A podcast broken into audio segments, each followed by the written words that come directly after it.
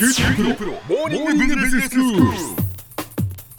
今日の講師は九州大学ビジネススクールで生産管理がご専門の木大武文先生です。よろしくお願いします。よろしくお願いします。先生今日はどういうお話でしょうか？はい、あの前回までに生産管理におけるコスト管理についてもお話をしてきましたが、はい。コストの水準自体を決定する原価規格、ん。それから狙ったコストをまあ日々守っていく原価維持そしてコスト水準の標準自体を引き下げていく原価改善のまあ3つがあるという話をしてきました。はいで今日は原価改善を進めていく上でのまあ考え方についてお話ししたいと思います。はいでは生産管理を通じて、まあ、どうしたらコストが削減できるかということなんですけれども、えええ製品のコストは大まかに言いまして生産に投入されます生産要素の価格と量によって決まってきます。はいあの例えばレストランで言いますと食材などの購入費ですとか従業員の労務費などが生産要素のまあ価格になります。はいはい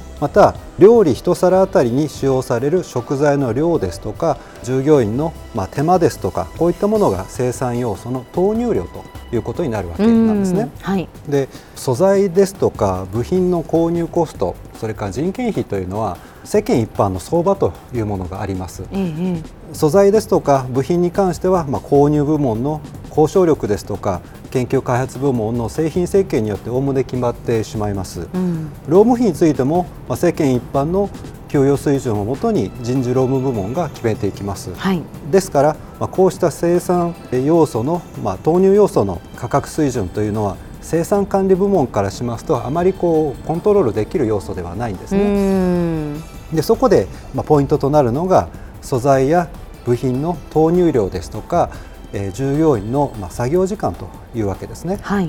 まあ、これらに関しては生産管理の以下によってまあ増減することがありますので、まあ、ええいわば生産性をいかに改善するかということうんうんがポイントになってきます。はい例えば、まあ、どんなに安い食材を使いましても食材の多くを無駄にしていたり調理に失敗して何度もやり直すということをしますとやっぱりトータルではコスト下がりませんよね。そうですね。高くなりますはい。ね、労務費についてもまあ同じでして正社員よりも時給の安いアルバイトさんを雇っていても経験不足のために調理にまあもたついたり手待ち時間が多くて何もせずに過ごす時間が多かったりすればやっぱりコストは下がりません、うん。こうした無駄をいかに取り除いていくかというのが原価改善のまあポイントになってくるわけです。はい。あの以前ですね生産性を高めるためには賞味作業時間比率を高めることが重要だという話をしましたがはいはい覚えてらっしゃいますでしょうか？賞味作業時間比率はい。えー、お話がありましたね。ちょっと改めて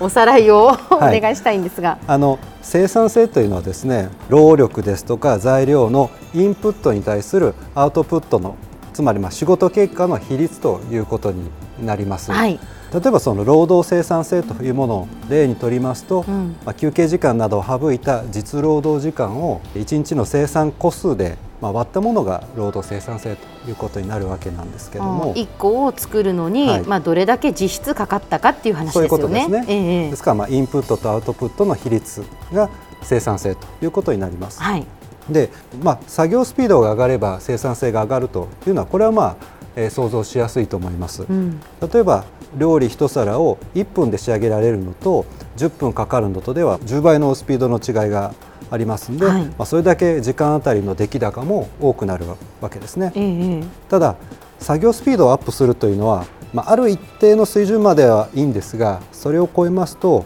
まあ労働者にとっては肉体的にも心理的にも大きな負担を与えてしまいます。かえってこうミスが増えたり不良の原因となったりして結果的には全体の効率を低下させかねないわけですね。うん、うん、でそこで重要となるのが賞味作業時間比率というものなんですが、はい、あの賞味というのは、まあ、生産活動の中で実際に材料だとか部品に対して加工を加えて付加価値をつけている作業のことを賞味作業というふうに言います。はい、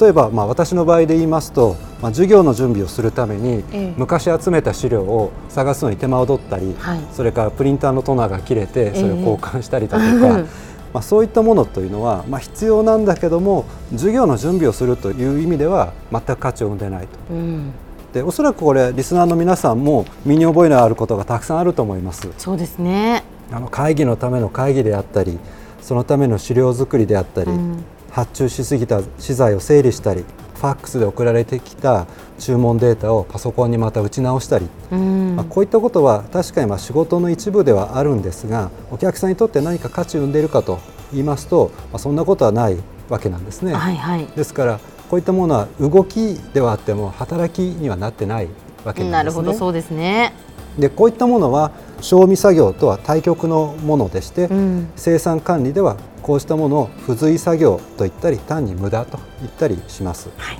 生産工場の鍵となるのはお客さんにとって価値を生まない付随作業ですとか無駄な作業をまあどれだけ排除して顧客価値に直結するような賞味作業に費やす費やす時間をどれだけ確保できるかと、まあ、こういったことにあると言えると思います。うんうん。はい賞味作業に費やす時間を、まあ、できるだけ広げていくということができれば、作業スピードをですね無理に上げていかなくても、まあ、かなりの生産性向上が実現できると考えられます。この、えー、賞味作業時間比率というのは今一般にはですねかなり大きな改善価値があると言われてまして、えー東京大学の藤本隆弘教授の調査によりますと製造業のお手本と言われるトヨタ系の自動車組み立て工程でもですね賞味作業時間比率というのは50%程度だと言われています。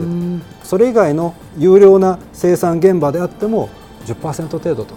そのぐらいなんですね。でそれ以外の時間というのは例えば物の運搬であったり、えー、仕事の段取りであったり、はい、そういったものに使われているわけで生産時間の90%以上が付加価値を生まない仕事に費やされているということですが、まあ、逆に言いますと、うん。うん、それだけ改善のうちも大いにあると言えると思います、うん、はい、では先生今日のまとめをお願いします。はい。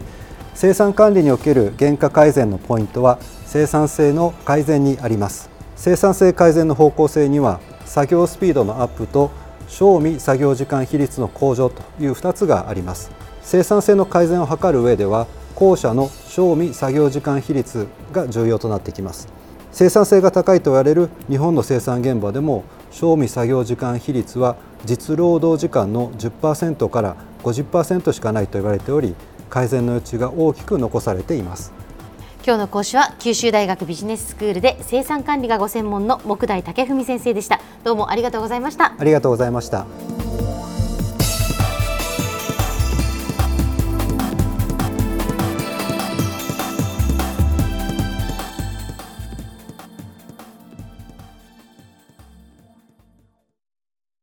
QT プロは通信ネットワーク、セキュリティ、クラウドなど QT ネットがお届けする ICT サービスです。